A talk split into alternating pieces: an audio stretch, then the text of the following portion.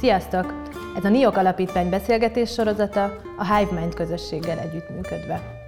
Sok kritikát kapnak ezek a mai fiatalok, miközben mások úgy látják, hogy a mai 18-25 éves korosztály az egyik leginkább társadalmilag érzékeny, felelősségvállalást kereső generáció. Erről a kettősségről fogunk ma beszélgetni vendégeinkkel, meglátjuk, hogy ti mit gondoltok mi hogy látjuk ezt a helyzetet. Sziasztok! Újra a NIOK Alapítvány irodájában jelentkezünk. Kovács Réka vagyok, és az előbb a munkatársamat Kerencsér Balást hallottátok. Sziasztok! Szóval a mai alkalommal két olyan különböző területen dolgozó civil szervezet munkatársaival fogunk beszélgetni. Önkéntességről és aktivizmusról, akik sikeresek a fiatalok bevonásában. Ebben a beszélgetésben a fiatalok alatt a 18-25 éves korosztályt értjük. Vendégeink Bilej Kornélia, a Greenpeace Magyarország aktivista koordinátora, és Szájes Petra, az Amigos a Gyerekekért Alapítvány munkatársa. Mielőtt belecsapnánk itt a lecsóba, arra szeretnélek kérni mind a kettőtöket, hogy nagyon röviden mutassátok be, hogy mivel foglalkozik a szervezetetek, illetve ami még ennél is érdekesebb, hogy ti hogyan kerültetek oda. Nelly kezdte szerintem. Én a Greenpeace Magyarországtól jöttem, a szervezet az elsősorban környezetvédelemmel foglalkozik, itthon és nemzetközileg. Tavaly volt 50 éves, úgyhogy már jó ö, nagy múltra tekint vissza, sok tapasztalattal. Én pedig 2010-ben csatlakoztam a szervezethez, lassan 12 éve aktivistaként, úgyhogy én elsődlegesen a saját tapasztalataimról tudok majd beszámolni, illetve arról, hogy 2017 óta betöltött pozíciómban milyen tapasztalataim vannak koordinátorként itt a, a magyar aktivizmus és önkéntesség frontján. Én pedig az Amigos a gyerekekért alapítvány, gyerekek boldogságáért felelős, Amigo felelőse vagyok. És mi az Amigosnál kórházakba járunk, és tartósan beteg gyerekeket motiválunk a gyógyulásra, a játékos tanulás és a nyelvtanulás eszközével. Az alapítvány 7 éve működik, immáron 5 városban vagyunk jelen, Budapesten, Szegeden, Debrecenben, Szombathelyen, valamint Pécsen, és 150 egyetemista motiválja a gyerkőceket a gyógyulásra nap mint nap. És te hogy kerültél kapcsolatba a szervezettel? Hogyan Én, kezdtetek uh-huh. ott mhm. dolgozni? Én három és fél éve jelentkeztem önkéntesnek a szervezetbe.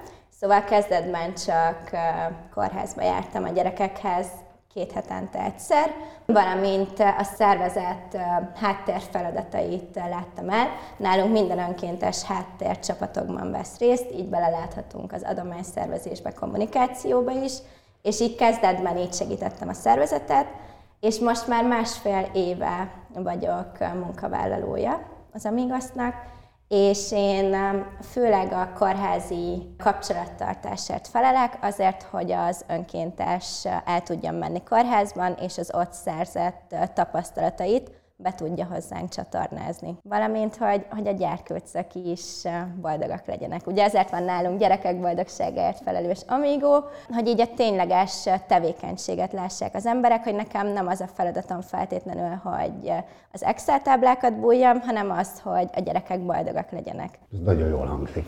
És te hogy kerültél a szervezethez? Ez egy viszonylag érdekes történet, mert én először csak kísérőként vettem részt egy munkafelvételen, amikor utcai adományszervezőket keresett a Greenpeace még 2010-ben javában, és pont a vörösi katasztrófa után történt, hogy én betévettem ebbe az irodába, és mondták, hogy ha az utcai adományszervezés nem is feltétlen a, az én pályám, akkor miért nem, ne lennék önkéntes és aktivista.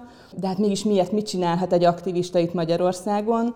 Hogy menjek el nyugodtan képzésekre, részt vettem több képzésen, és utána majd, hogy nem havi szinten különböző akciókon, eseményeken vehettem részt egészen onnantól kezdve, vagy transzparens festettem az irodában, vagy épp a parlament előtt egy hatalmas szemgolyó volt a fejemen, és egy tüntetésen vettem részt, vagy bementem a parlamentbe egy transzparens kifeszíteni, szóval nagyon-nagyon sokféle dolgot kipróbálhattam, voltam már külföldön is akciókban, úgyhogy így engem az aktivizmus vonal az nagyon-nagyon megfogott, illetve az, hogy környezetvédelmi kérdésekben nagyon tág az a rendszer, amiben mi dolgozunk, legyen szó az atomenergia kérdéséről, a klímaválságról, öko- ökológiai válságról, vagy éppen a vizeink fenntarthatóságáról, az mind-mind-mind itt nálunk megtalálható is tehetnek érte, és a, a megoldásokért az aktivisták, illetve az önkéntesek, akik jelentkeznek, és ez a sokszínűség az, ami, ami engem leginkább megfogott és megtartott. Elég sok mindent mondtál, hogy mi tartott oda, de hogy hogy tévedtél be? Tehát, hogy csak a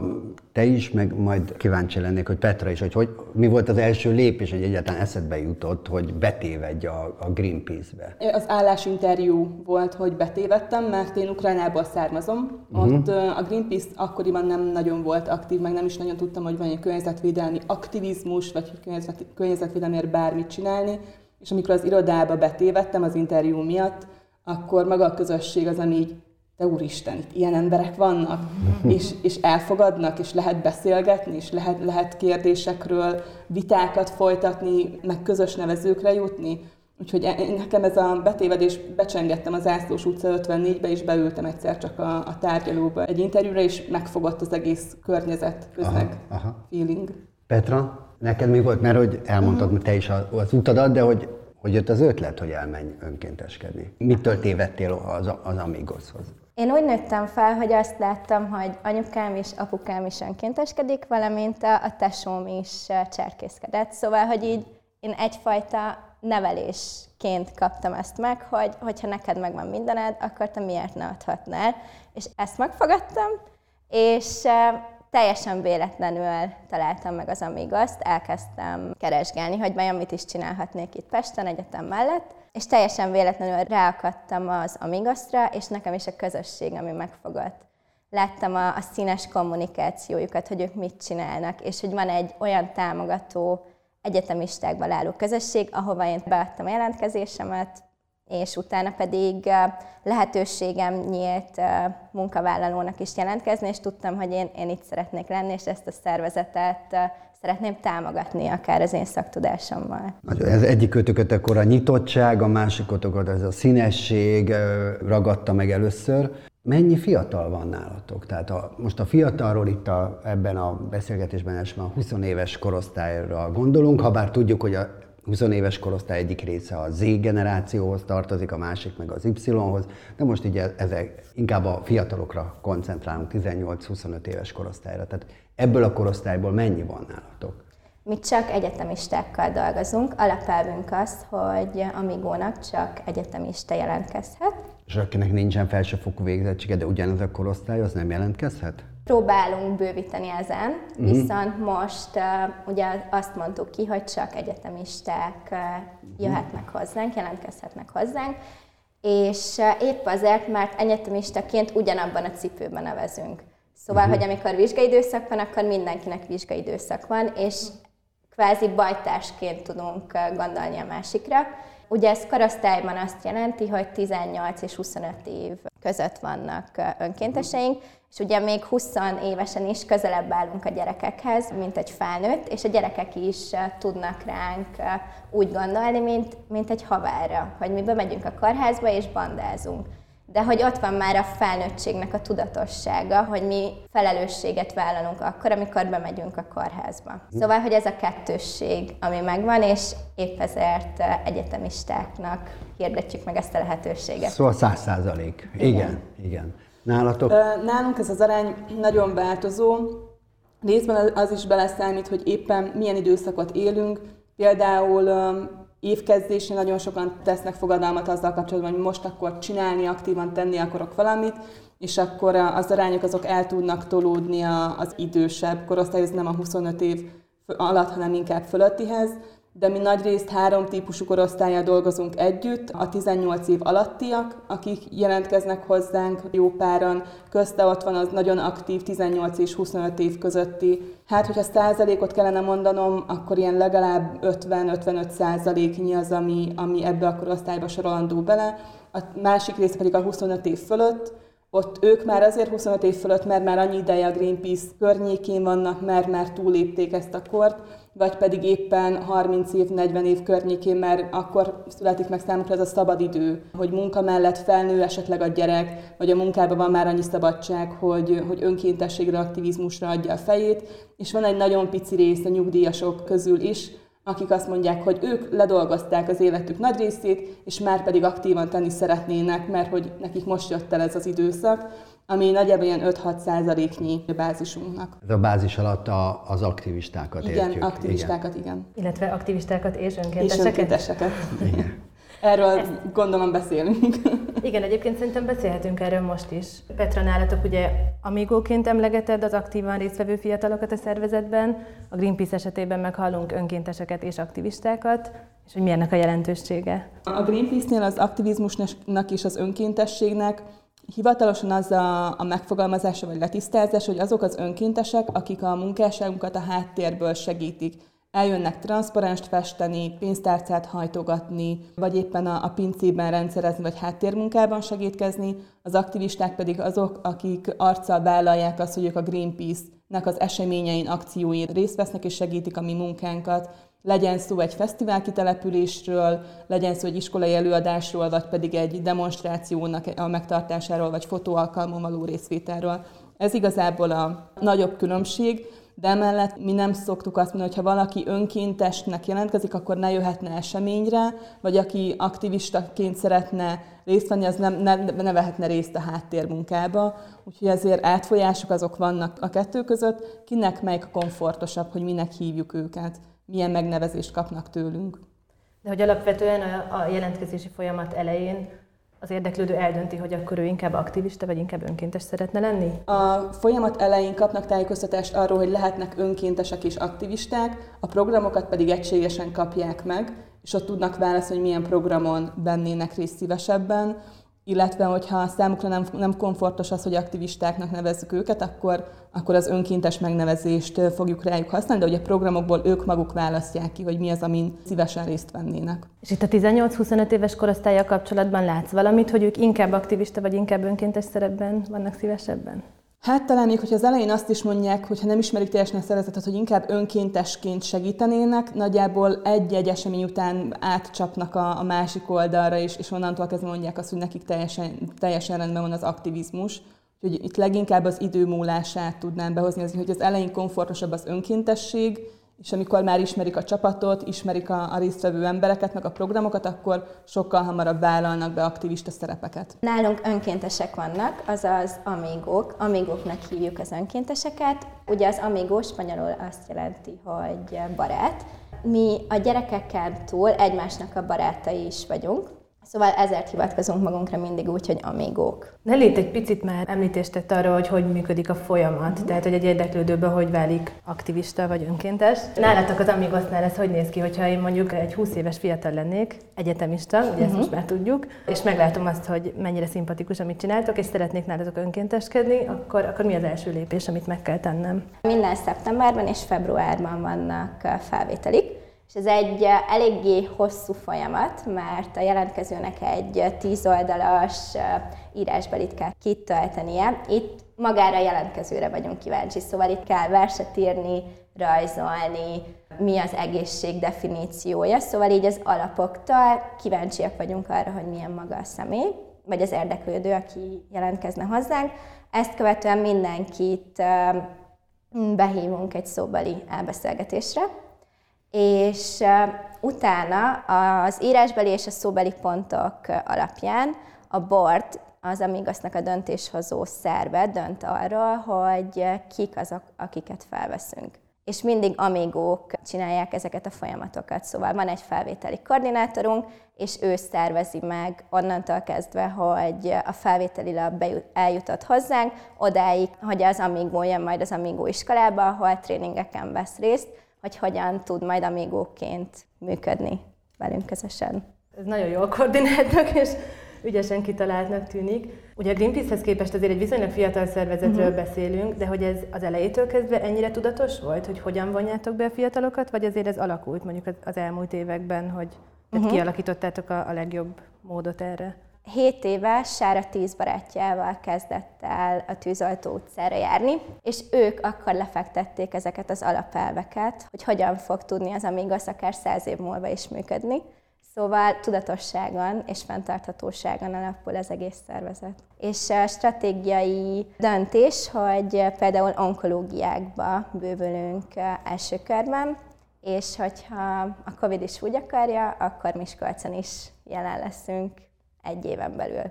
Ezek tök jó hírek, hogy két, ez egy ilyen fiatal szervezet, meg nagyon lassan 50 éves szervezet is meg tudja őrizni ugye a fiatalságát, a másik pedig pár év alatt ilyen kidolgozott rendszerbe tud jól működni. Kicsit a fiatalokra próbálunk ma koncentrálni, és a Gold Ádámnak egy, egy ilyen fiatalokat bekategorizáló kutatásából tanultunk mi is többet a fiatalokról, és abból úgy általános megállapításnak az látszik, hogy ez a mostani nemzedékben van egy-két olyan újdonság, ami korábban nem volt, hogy ez az első olyan nemzedék, amelyik ilyen globálisan gondolkozik. Ők, akik beleszülettek tulajdonképpen a digitális korba, online élik az életüket jó részt, és viszonylag kevesebb a, az offline kapcsolódásuk, kevesebb a barátjuk, párkapcsolatuk, mint egy, egy korábbi nemzedéknek. Tehát vannak ilyen általános érdekes dolgok, és az is látszott, hogy viszonylag passzívak különben ilyen közösségi részben, de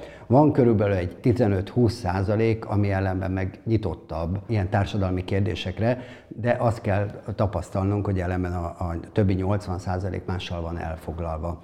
Nyilvánvaló elsősorban ezt a 20 százalékot tudják megcélozni a, a civil szervezetek, ha bár persze szeretnénk mindenkit elérni. Beszéltetek két sajátosságról, az egyik így volt a nyitottság, a másik egy ilyen közösség, lazaság. Mik azok az üzenetek, amikkel még meg tudjátok a fiatalokat szólítani? Tehát hogy próbáltok fiatalokat bevonni? Mire figyeltek oda az üzeneteitekbe, vagy a működésetekbe, ami szerintetek fiatalok számára vonzó? Nálunk elsősorban az ilyen becsatlakozás, azok az emberek jönnek hozzánk, akik ránk keresnek, Facebookon, Instagramon megnézik, hogy mikor van első alkalomra nyílt nap, amire el tudnak ön is megismerkedni a szervezettel.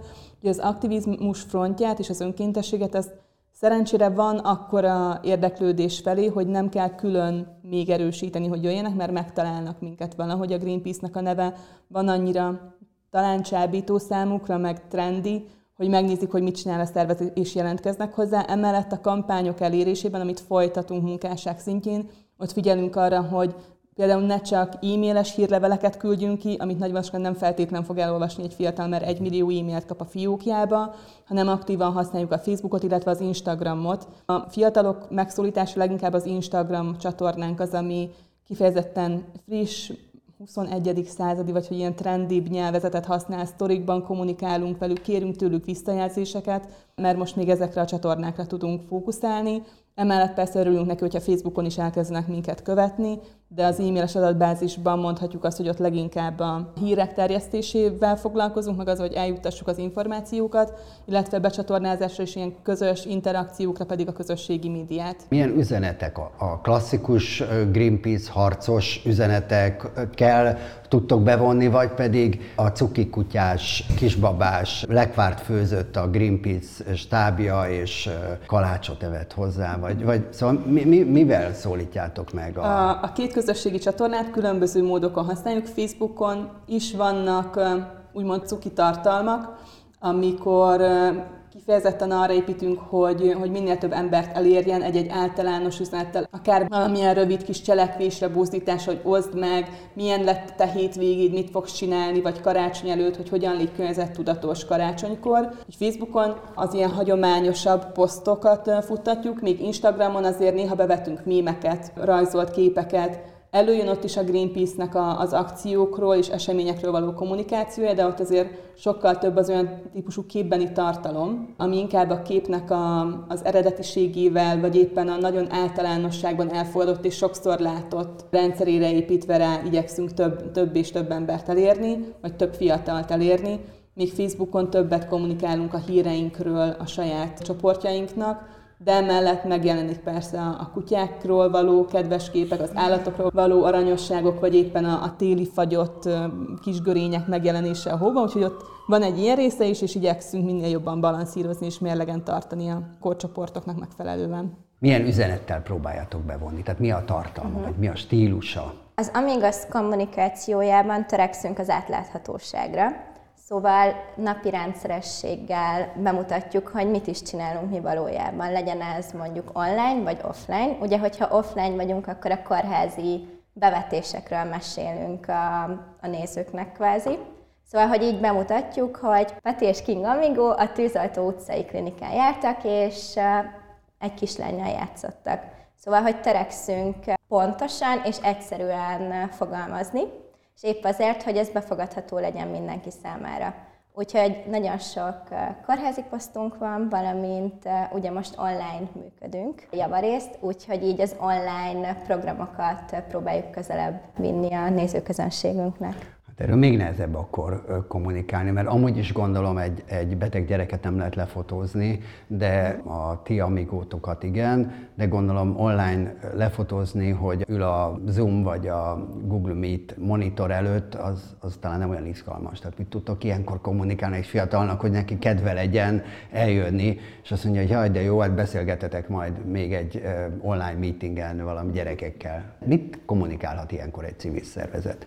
Ami mm. képileg is Instagramon is izgalmas, és átlátható, hiteles. Ugye a célunk, hogy a, a gyerekeket motiváljuk, és itt a motiválás része megmaradt, csak a helyszín változott. Szóval a kórházi falakból áttértünk az online világba, és lefejlesztettünk különböző programokat. Például van az Amigas Mini és a Kalandor programunk, ott két önkéntes foglalkozik 6-7 gyerkőccel és a foglalkozások előtt a gyerekek kapnak egy kis ajándékcsomagot, és ez már számukra izgalmassá válik, hogy becsatlakozzanak, és ott legyenek egy órán keresztül, és beszéljünk a környezetvédelemről, az űrről, a nyelvekről. Szóval, hogy így, így próbáltuk érdekesen megfogni, hogy mi az, ami a gyerkőcöket is leköti így az online világban. És akkor erről úgy kommunikálunk, hogy ugyanúgy elmeséljük, hogy hogyan zajlott egy foglalkozás, hogy most ellátogattunk Angliába, és megnéztük a Big Band hat kisráccal, és Petra és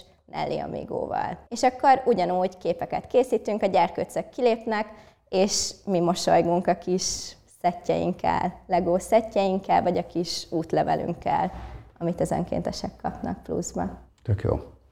Csatornaként egyébként a Facebookon kívül ti is jelen vagytok az Instagramon, vagy más uh-huh. platformokon? Igen, igen, törekszünk arra, hogy minél trendibbek legyünk, úgymond, és így már TikTok csatornánk is van, mert az egyetemisták nagy része már ugye jelen van TikTokon is, és próbálunk így up maradni. De ugyanúgy Instagramon, LinkedIn-en, Facebookon kommunikálunk. Igen, ez fontos, mert tehát, hogy azért azt most már látjuk, hogy még mindig a Facebook a, a legnagyobb felhasználó számú social media platform Magyarországon, de azért pont a 18-25 éves korosztály használja a legkevésbé. Igen. Ráadásul, ha használja, biztos, hogy telefonról használja, úgyhogy azért ez itt, itt tényleg speciálisabb üzenetek, meg speciálisabb ilyen vizuális dolgokat kell hozzá megjeleníteni. De hogy azt látjátok, hogy egyébként akkor a, a social media nektek elég, vagy van ezen kívül is más csatorna, ahol uh-huh. kommunikáltok? Ugye nálatok talán az, hogy egyetemre bemenni, vagy nem tudom, tehát ez viszonylag evidensnek tűnik, de nem tudom, uh-huh. hogy erre mi a... Igen, a felvételiket megelőzi mindig egy felvételi kampány időszak, és itt mindig gondolunk az offline megjelenésekre is. Például az egyetemeken tartunk egy-egy ilyen nyílt napot, amikor oda tud jönni bárki, és tud velünk bandázni, tud kérdezni tőlünk. Ezen felül van olyan, hogy kávézóba hirdetünk meg egy ilyen beszélgetős estet, vagy az irodánkba, hogy jöjjenek és kérdezzenek, és tudunk együtt gondolkodni, hogy mi lehet akár az Amigosznak a jövője. Szóval megvannak ugyanúgy ezek az offline kitelepüléseink, fesztiválokra szoktunk járni békeidőben, és ott is tudnak kérdezni tőlünk az egyetemisták. Szóval, hogy ez kiegészíti azt, hogy online folyamatosan Igen. keresitek. Aktívan keresitek, vagy, vagy inkább csak kommunikáltok és várjátok, hogy ők majd beessenek a uh-huh. jelentkező lapjaikkal, e-mailen, vagy, vagy valami más módon? Uh-huh. Egy évben ugye kétszer van felvételi uh-huh. időszakunk, és felvételi leadást megelőzi egy felvételi kampány. Ez egy ilyen három-négy hetes időszak és akkor aktívan kommunikálunk online is és offline is. Uh-huh, uh-huh. Tehát akkor vannak a több esemény, igen, meg, igen, igen, és akkor igen, így igen. próbáltok. Nektek van ilyen kampányotok, amikor próbáltok, vagy egész évben folyamatosan, vagy egy-egy akcióhoz kapcsolódik, hogyan próbáltok uh-huh. fiatalokat bevonni? Nekünk kifejezetten kampányunk arra, hogy aktivisták és önkéntessé váljanak, arra nincs felépítve. Szerintem nem is feltétlen tudnánk annyi embert foglalkoztatni, amennyien jelentkeznének hozzánk, hogy, hogy szeretnének tevékenyen részt venni a munkánkba.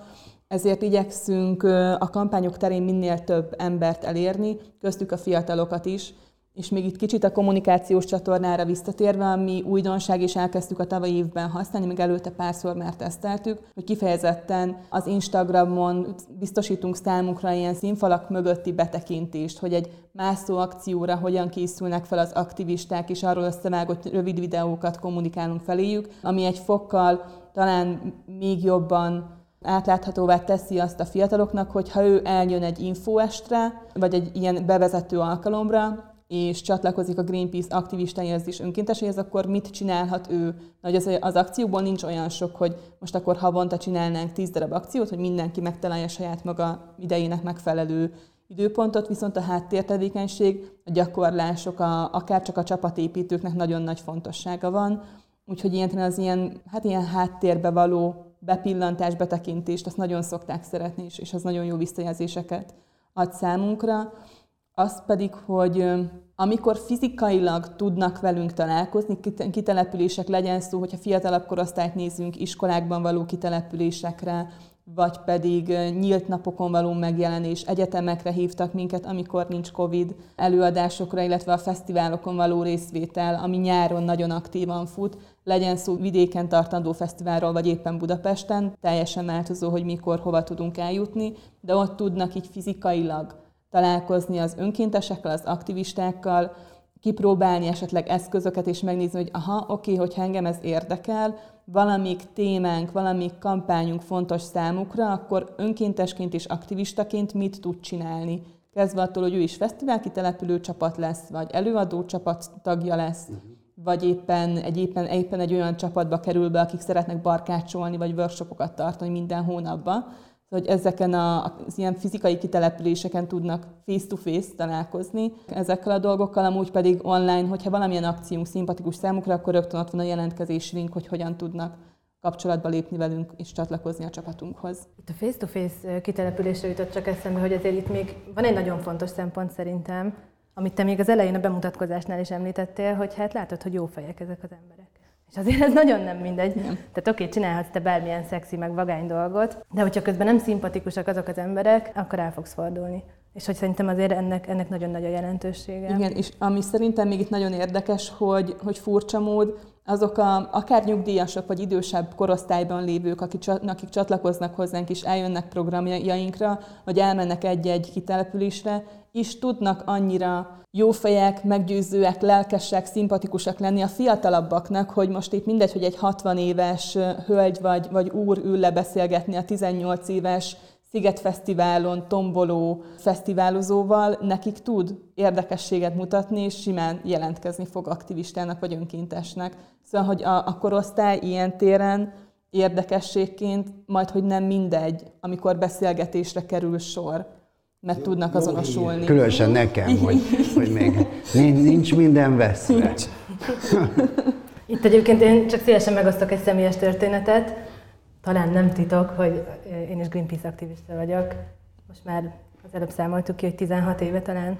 Tehát ilyen 14 éves voltam, amikor először találkoztam a Greenpeace-szel egy fesztiválon, ami engem nagyon megfogott, és valószínűleg ami ott is tartott, vagy ami, ami miatt még mindig ott vagyok, hogy nagyon komolyan vettek és pont ez, amit mondasz, hogy, hogy ez korosztálytól független, akkor szerintem, szerintem egyébként akkor ilyen 30-asok lehettek azok a fiatalok, akik, akik nagyon öregnek tűntek, és most már én vagyok ez a korosztály, mert fura belegondolni.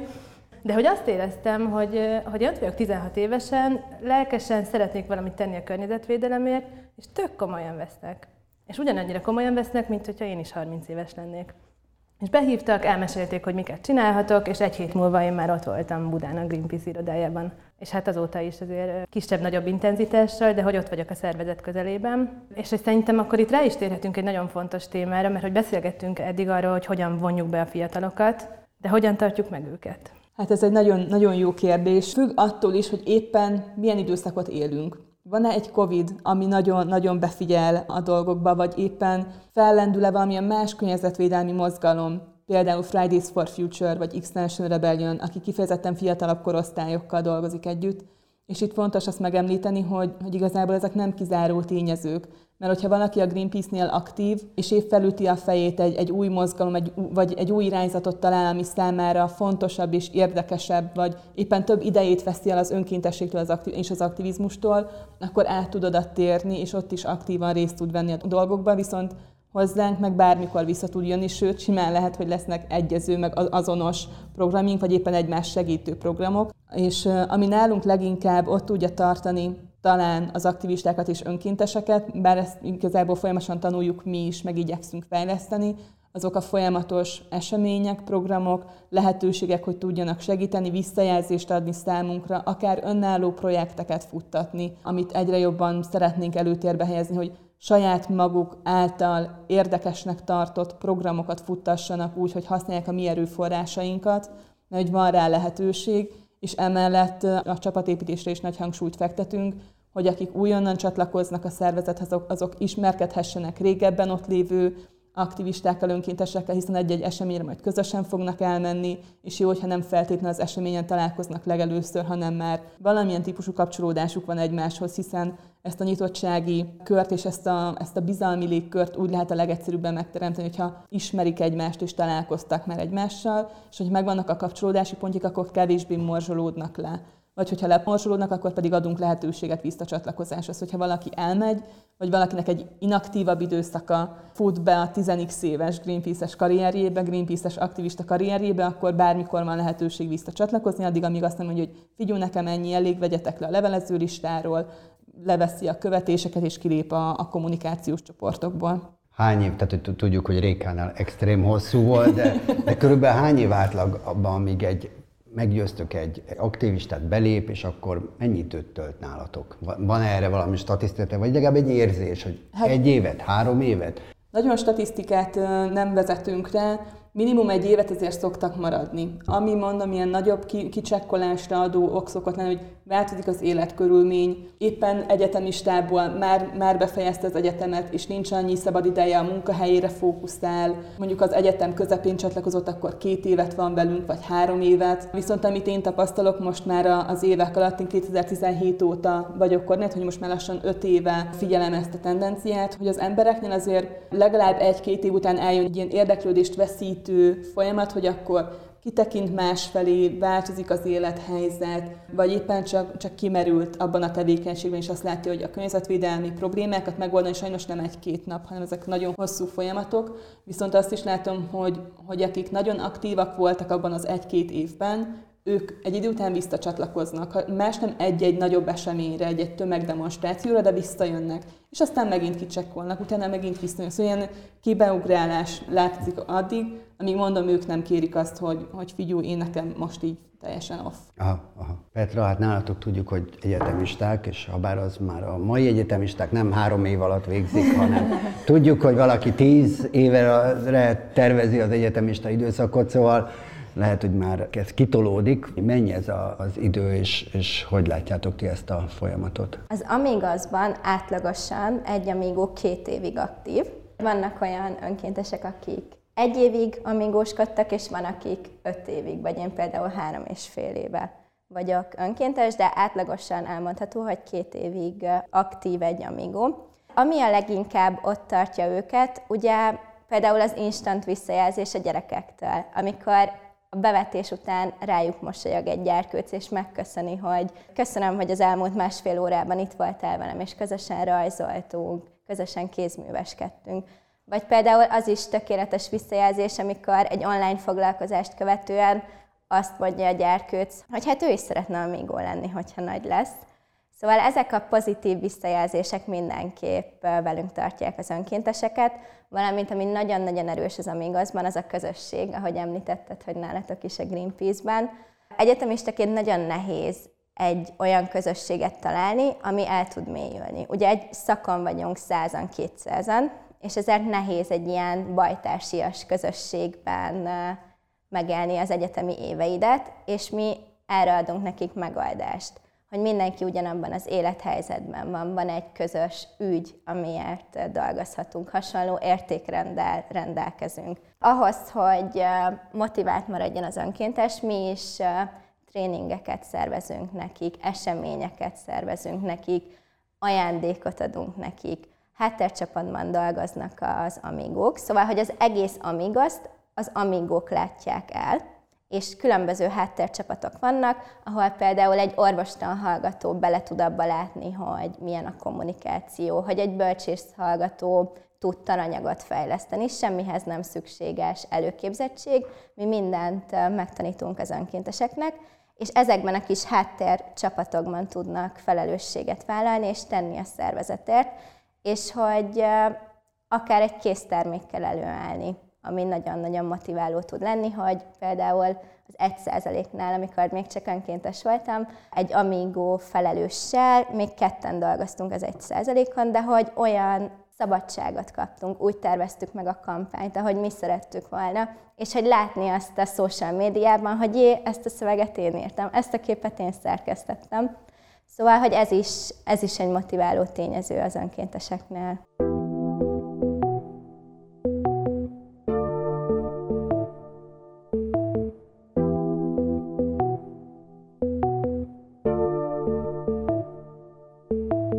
Van egy stáb, aki azért ezt rögzíti, mert több ilyen egyetemista szervezettel dolgoztunk a NIOK-nál az elmúlt éveknél, és sokszor éreztük azt, hogy az egyik csapat, amelyik három évvel ezelőtt volt, nagyon jó volt mondjuk kommunikációban, utána jött egy másik csapat, az nem volt olyan jó, de jó volt önkéntes menedzsmentben. Szóval ti ezt úgy próbáljátok egy állandó szintre tartani, hogy vannak leírt szabályok, módszerek, betanítjátok a aktivistákat, önkénteseket, amigókat, és ők pedig beleteltik a kreatív energiáikat, vagy igen. Jól, jól képzelem? Igen, igen, és igen. A gyakorlatban úgy néz ki, hogy egy háttércsapatban fél évig tudnak tevékenykedni az amigók, és hogyha úgy gondolják, hogy ez nem tetszik, akkor tudnak váltani egy következő háttércsapatba. De hogyha szeretnék elmélyíteni azt a tudást, amit mondjuk megkaptak egy fél év alatt, akkor megvan a lehetőségük, hogy folytatják. Nyolcan vagyunk munkavállalók, és mindenkinek megvannak a saját területei. Például hozzám tartozik a Kreatív Kórház háttércsapat, ahol megálmodunk valami kreatívat, amit be tudunk vinni a kórházba. Legyen ez egy karácsonyi csomag, húsvéti színezőszet. Szóval itt teljesen az önkéntesekre van bízva, hogy mit szeretnének majd a kórházba bevinni. Vannak pályázatíró csapatok, van adományszervező háttércsapat, Amigos Akadémiát tartunk az amigoknak, ami azt jelenti, hogy havi szinten meghívunk egy előadót, aki tart nekik egy tréninget, ahol tudnak tanulni. Erre is külön háttércsapatunk van, akik felkeresik ezeket az előadókat. Uh-huh. És sok más uh-huh. háttércsapatban vagyunk még. Szóval amellett, hogy adtok neki egy tevékenységre egy lehetőséget, ugye egy háttércsapatban dolgozik, adtok egy közösséget, hogy ne egy ilyen nagy egyetemen elveszve a 200 hallgatók közül legyen egy, és harmadik még adtok neki Tudás. tudást is, nem csak abban a területen, hanem ez egy ilyen általán, tehát Igen. az akadémia általános tudás érdekes emberekkel, vagy izgalmas tudásokkal, amik a mai kort igen, igen, pontosan. Először felszoktuk merni, hogy mi az, ami érdekli az amigókat. Például most január végén gyászterapeuta fog hozzánk jönni, és ő a gyászsal kapcsolatban fog előadást tartani az amigóknak, de volt stresszkezelés, lufi hajtogatás, szóval teljesen szerte ágazó, épp mire van szükség. Aha. Hát ez tényleg a lufitól a gyász, gyászig, ez egy ö, elég széles spektrum. Igen. Ti mit adtok ezeknek az aktivistáknak, önkénteseknek, azon kívül, hogy esetleg fölmászhatnak a szabadságszoborra? Belőlük mondjuk kevés van, aki föl szokott mászni a szabadságszoborra, vagy épp plakátot hekkel. Nálunk is vannak képzések, vannak csapatépítő tevékenységek, legyen szó akár egy korcsolyázásról, egy közös hétvégi evezésről a Bodrogon, ahol szemetet szednek, egészen odáig, hogy meghallgatnak egy előadást, hogy hogyan lehet teljesen fenntarthatóvá tenni a saját háztartásukat, hogy elég széles a spektrum nálunk is, hogy, hogy mit, hogyan tudnak csinálni, és mit, mibe tudnak becsatlakozni. Emellett nálunk is vannak képzések, amiket megtartunk számukra, hogy hogyha szeretnének specializálódni egy-egy irány felé, legyen szó az akciókon való részvételen át, vegyi anyagokból való mintavételezésen, odáig, hogy hogyan lehet egy, egy nagyobb csoportot megfelelően kísérni, egy nagyobb tüntetés, az, hogy emberek kezelésétől kezdve nagyon sokféle képzést és tréninget tartunk mi is számunkra, és mellette meghagyjuk mindig azt a nyitott kaput, hogyha nekik van igényük valamilyen típusú előadásra, vagy bármilyen típusú háttérsegítségre, akkor fordulhassanak hozzánk, és igyekszünk minél jobban balanszírozni a saját programok, az aktivisták saját programjai, a Greenpeace-es programok, és mellette még tudásátadás szintjén is, hogy a Greenpeace kampányosai mindig aktuálisan elmondják, hogy miről szól az adott időszaknak a, fő fókusz a Greenpeace házatáján, hogy ők azt is meg tudják tudni, és tudjanak kérdezni ne csak a közösségi médián találkozzanak a, a posztjainkkal, meg a híreinkkel. Beszélhetünk most arról, hogy milyenek ezek a fiatalok, mert arról még most kevesebb szó esett, és több a ti működésetekről, bár szerintem ebből nagyon-nagyon sok izgalmas ötletet tud meríteni egy, egy civil szervezet, aki szintén szeretné a fiatalokat jobban megszólítani, de milyenek ezek a mai fiatalok? Milyenek vagytok ti? Mondd el, Petra, milyen, milyen vagy te? Milyenek a többi fiatalok? Szerinted a kicsit idősebbekhez képest, a 30-asokhoz képest? Én azt tapasztalom az Amigos közösségén belül, hogy mindenkiben ott van a tetrekészség, hogy szeretnénk egy olyan világban élni, ahogyan most, vagy most építjük azt a világot, amiben szeretnénk majd élni. És az Amigazban törekszünk arra is, hogy a jövő tudatos felnőtteit neveljük most ki, hogy társadalmilag ők is majd érzékenyek legyenek, hogyha felnőttek lesznek, és az, hogy adományozás, az így, így benne legyen a, a tudatukban. Munkára és meg pénzre is vonatkozik. Uh-huh. Igen, Mind a igen, kettőre. igen, igen. Bíztok abba, hogy ez menni fog? Határozottan, igen. Igen. És, és a kicsit idősebbekhez képest milyenek vagytok? Nagyon lelkesek. Az egész generációd, vagy ez egy, úgy gondolod, hogy azért ez egy, ez egy szűk csoport? De vagy a mai egyetemisták körül, amikor elmentek mondjuk egy ilyen kitelepülésre, akkor ki az, akinél ugyanezt érzed, vagy ki az, akiket nagyon nehéz megszólítani. Szóval egy picit így beszéljünk erről a generációról. Uh-huh. A kutatásokban így meghatároznak, hogy vannak ezek a kockák, sokszor fiúk, akik otthon vannak, nagyon kevés kapcsolatuk van, nagyon sok időt töltenek a számítógép előtt, bár talán ez az egész generációra uh-huh. jellemző. Vannak, akik nagyon céltudatosak, nagyon tudják, mit akarnak, nagyon nyomulnak, állati jól tanulnak mindent. Gondolom sokféle csoport van még, de hogy látod, hogy az amigosok, ők, ők milyenek, vagy ez a tetrekész társaság, ez milyen? Azt veszem észre, hogy banda nagy része nagyon céltudatos, és, és építi a jövőjét, aminek egy pillére lehet az amigos.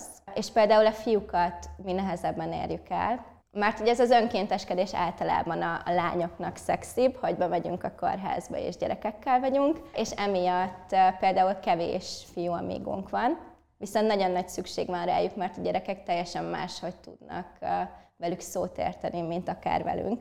Teljesen más hullámhosszon vannak, másfajta kapcsolat tud kialakulni. Hát mindig próbálunk BMS csoportokba betörni, hogy, hogy hát ha jönnek a, a srácok is. Ha kilépsz egy kicsikét ebből az amigos buborékból, Aha. és mondjuk megnézed a saját barátaidat, akkor is látod ezt a fajta tudatosságot és lelkesedést, csak mondjuk egy másik szervezetnél csinálják ugyanezt a fajta aktivizmust, mm. vagy azért ez annyira nem jellemző, és azért mégiscsak az van, hogy ez egy kis szelete ennek a korosztálynak.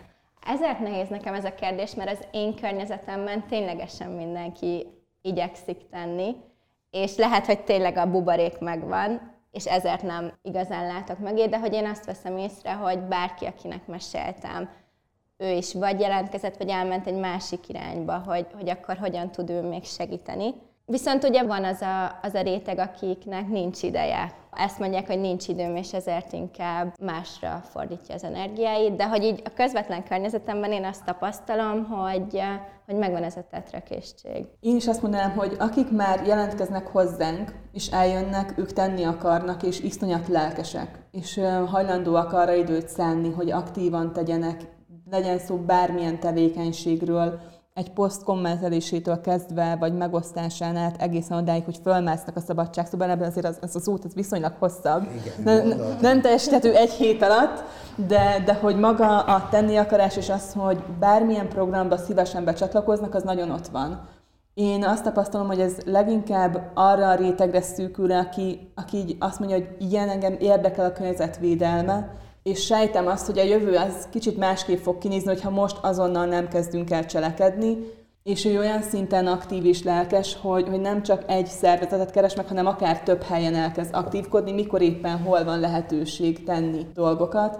Ha pedig a te- nagyon te környezetemet nézem, mert én azért túléptem már a 18 és 25 éves korosztályt, de van ismerősöm azért ebből a korosztályból, aki nem Greenpeace-es, nem önkéntes máshol is nem tevékenykedik, Náluk viszont azt láttam, hogy, hogy nagyon arra fókuszálnak, hogy a saját életük valahogyan alakuljon. Vagy azért, mert még nagyon kényelmesen el vannak otthon, és nincs meg, meg az a nyomás, hogy, hogy építsék fel a saját útjukat, hanem megvan az otthon biztonságos hátteren, hogy haza bármikor mehetek, mert otthon, otthon megkapok mindent, és azért nem feltétlen ment még be nekik az a fókuszba, hogy jó dolog önkénteskedni más, vagy jó dolog aktívan tenni valahol máshol, mert ők el vannak a, a saját problémáik a saját világukban, és ők általában nagyon szeretik az ilyen számítógépes dolgokat, ők azért eléggé kockulnak a, a, a, ilyen téren, és szerintem az is jó, hogyha a számítógépes, vagy a, a kockákat, azokat, akiket inkább az informatikai rész érdekel, vagy az online térben való aktívkodás, ő rájuk is fordítsunk elegendő figyelmet, és igyekezzünk nekik megfelelő tartalmakat generálni, vagy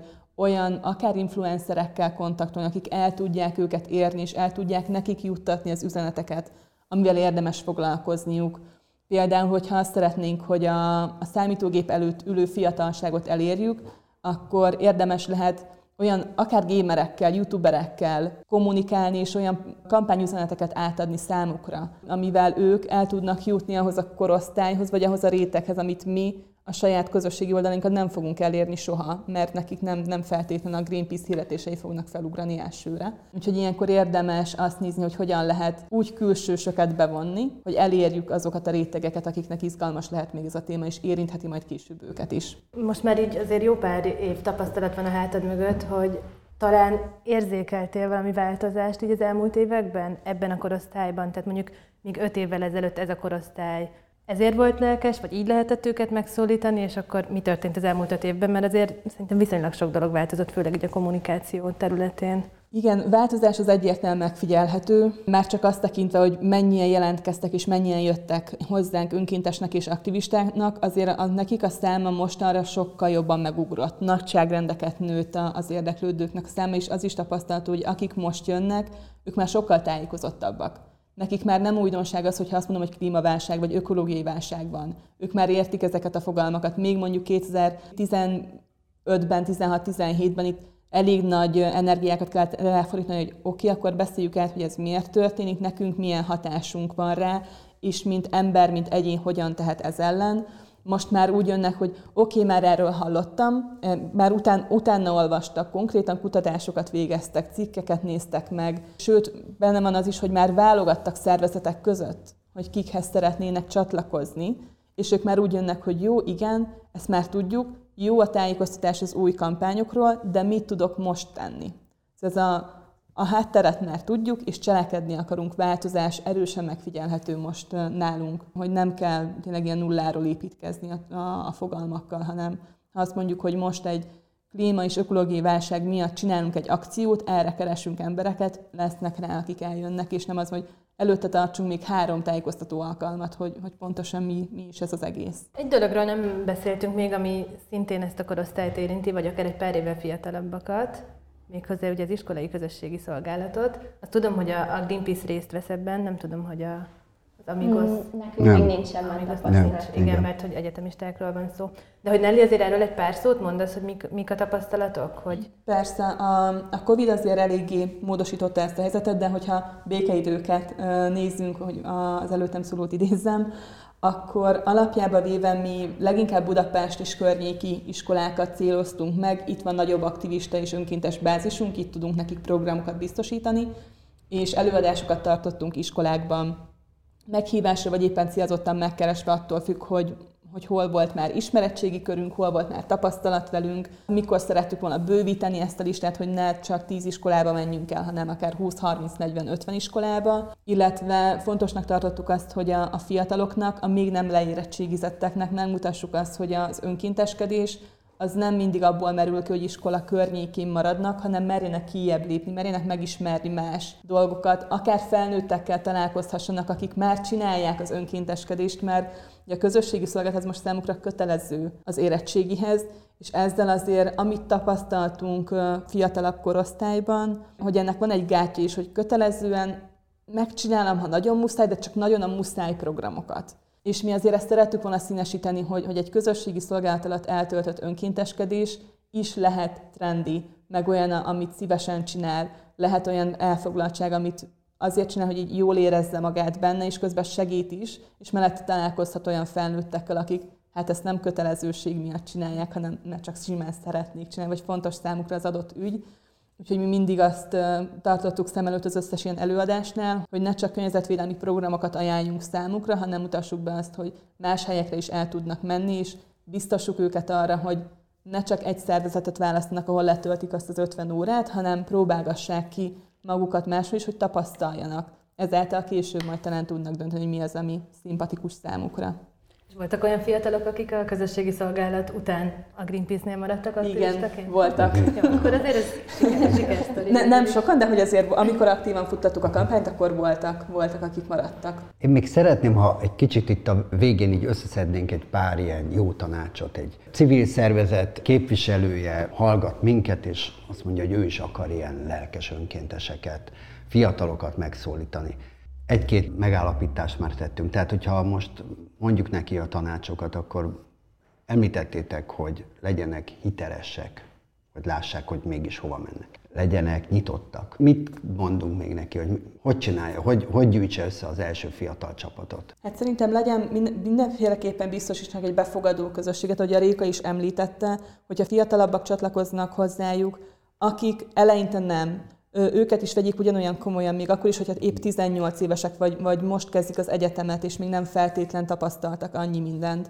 Szóval, hogy ő, ő mm. nekik is meglegyen ez a befogadó háttér, és használjanak közösségi oldalakat, közösségi csatornákat, illetve akár tegyenek fel kérdéseket, szóval próbáljanak ilyen kommunikációs csatornát felépíteni egy-egy poszttal, egy-egy történettel, és ne csak a Facebookon, hanem ahogy itt említettük már páran, hogy, hogy a Facebook ott nagyon sokan használják, de hogyha fiatalabb korosztályt szeretnének elérni, akkor érdemes Instagram, TikTok vagy bármilyen más csatorna felé nyitni. Egy olyan megbízható légkörnek a megteremtése, ahova jó tartozni. Szóval például Nekünk vannak alapelveink, amik alapján működünk az Amingosban, ilyen például az átláthatóság, az önkéntesek látják a pénzügyi beszámolóinkat, hogy az adott hónapban milyen kiadásaink voltak, milyen bevételeink voltak, mire ment el a taxiszámla például, és hogy ők tudnak kérdezni. És, és ez nagyon-nagyon fontos, hogy legyen erre lehetőség, hogy kérdezzenek, hogy meg tudjunk szervezeti kérdéseket vitatni közösen, hogy legyen beleszólásuk ebbe. Dobja szét a szervezet egy, egy ilyen vita, hogy de hát eh, szerintem nem kellett volna taxival menni, hanem jó lett volna mégiscsak fölül egy biciklire, és akkor jaj, de hát ő neki fáj a lába, vagy nem tudom, nem is fáj a lába, csak nem biciklizik elege. Szóval, hogy egy ilyen vita nem bontja szét a szervezetet? Nagyon fontos az őszinteség szerintem, hogyha mi kommunikálni tudjuk, hogy miért mentünk taxival, akkor az Amigo is meg fogja érteni, hogy jó, oké, be van gipszelve a lábad, akkor érthető, hogy egy podcast felvételre nem szállsz biciklire, hanem taxival mész oda. Ha így az amigók is látják, hogy mi mit csinálunk, miért csináljuk, akkor sokkal befogadóbbak, és sokkal jobban értékelik azt, amit mi értük teszünk. És említetted korábban a ilyen csoportképzést, hogy, hogy legyen ebből egy, egy közösség. Uh-huh. Arra ti tanultatok módszereket? Tehát ezt is ajánlanád, hogy nem tudom, töltsenek le megoldásokat, hogy legyen ebből egy ilyen jó kis buli, meg csapat, meg stb. Vagy ez egyszerűen hozza az önkéntesség, a nyitottság, az elkötelezettség ezt a dolgot? Úgy gondolom, hogy inkább hozza, de hogy, nagyon sok munkánk van abban, hogy az új generációs amigók például be tudjanak integrálódni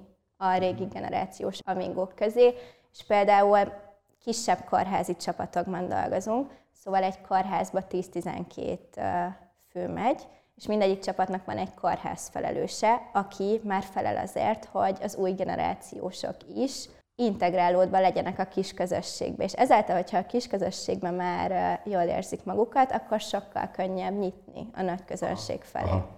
Tehát ugye egy olyan 10-12 fős létszám. Igen, igen, igen. Ti mekkora csoportot gondolkoztok, amikor uh, ilyen fiatalokból próbáltok valakit Hát igaz, ez változó, hogy milyen tevékenységet csinálunk, uh-huh. mert hogyha egy csapatépítésről van szó, akkor ott a, akkor a, a csoport létszám az el tud menni 20-30 főig is simán. Hogyha egy tömegdemonstrációnak a menetkíséréséről van szó, akkor az lehet 30-40-50 fő környékén is. De hogyha egy előadásról van szó, vagy egy transzparens festésről, vagy egy kisebb tevékenységről, uh-huh. pedig 3-5 fős csapatok. Szóval leginkább a tevékenység befolyása, hogy mekkora létszámban dolgozik az a csapat, ami általában ilyen tapasztalat, hogy mindig szokott lenni legalább egy-két ember, aki régebbi motoros aki már, már ott van a Greenpeace házatáján, és be tudja őket avatni a, a, az újakat, vagy a, a frissebb arcokat, hogy pontosan mi is a tevékenységünk, miért csináljuk, mi az ő motivációja, milyen eseményeken vett már részt, a saját motivációt nagyon-nagyon jól át tudnak adni, sokkal hitelesebben, mint hogyha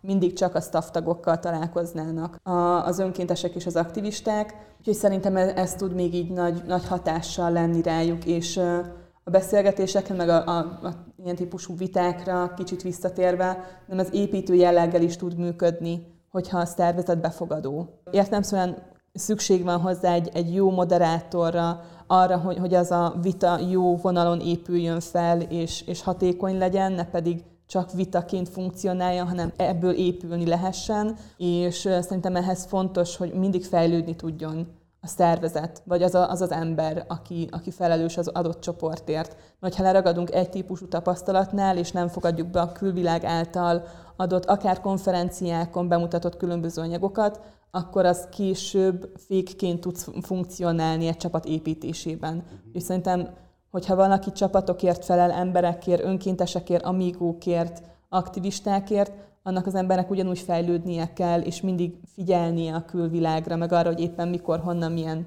inputot tud bevinni a saját életébe.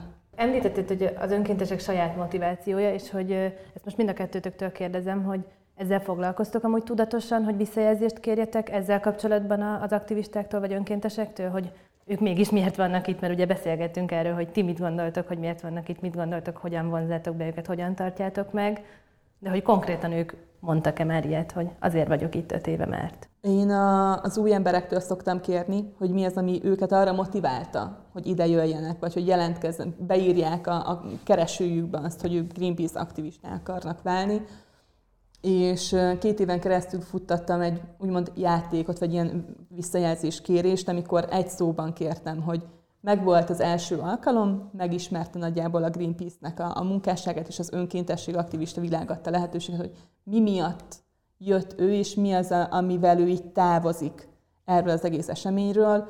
És az emberek nagy részénél a, a csapatszellem jött fel, szóval az nagyságrendekkel, a, a jó érzés, hogy meghallgatták, hogy tudott kérdezni, hogy jó volt a csapatnak a, az egész légköre, az a légkör, amit tudott teremteni a szervezet, legyen szó akár online-ról, akár offline előadásról, az mindenkinél felmerült, illetve az, hogy végre kaptak valamit, amivel tudnak tovább lépni és cselekedni.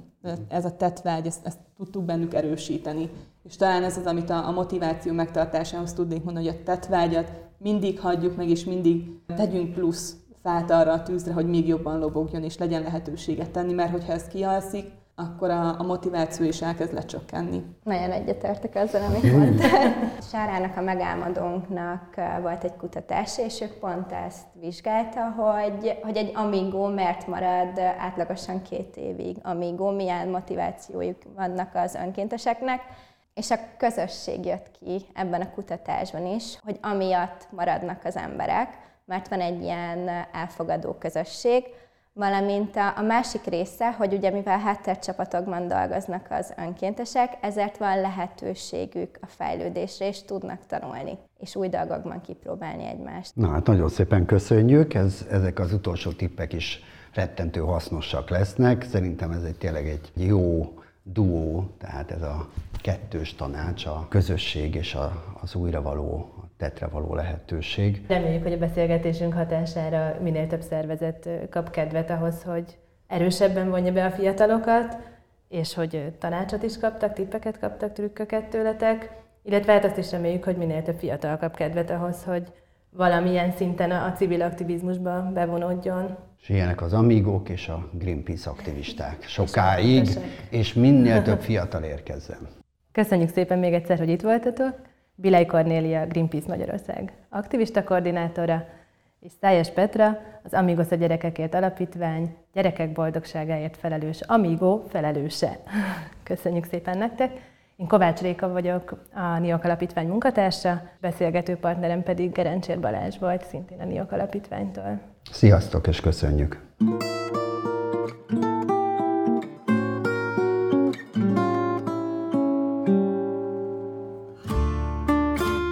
A mai podcastet a HiveMind közösséggel együttműködésben készítette a NIOK Alapítvány. A HiveMind közösség célja a médiatudatosság fejlesztése. Segít, hogyan ismert fel a félretájékoztatást, hogyan szólítsd meg kritikus ügyekben is pozitívan az embereket, és hogyan legyél biztonságban a digitális világban.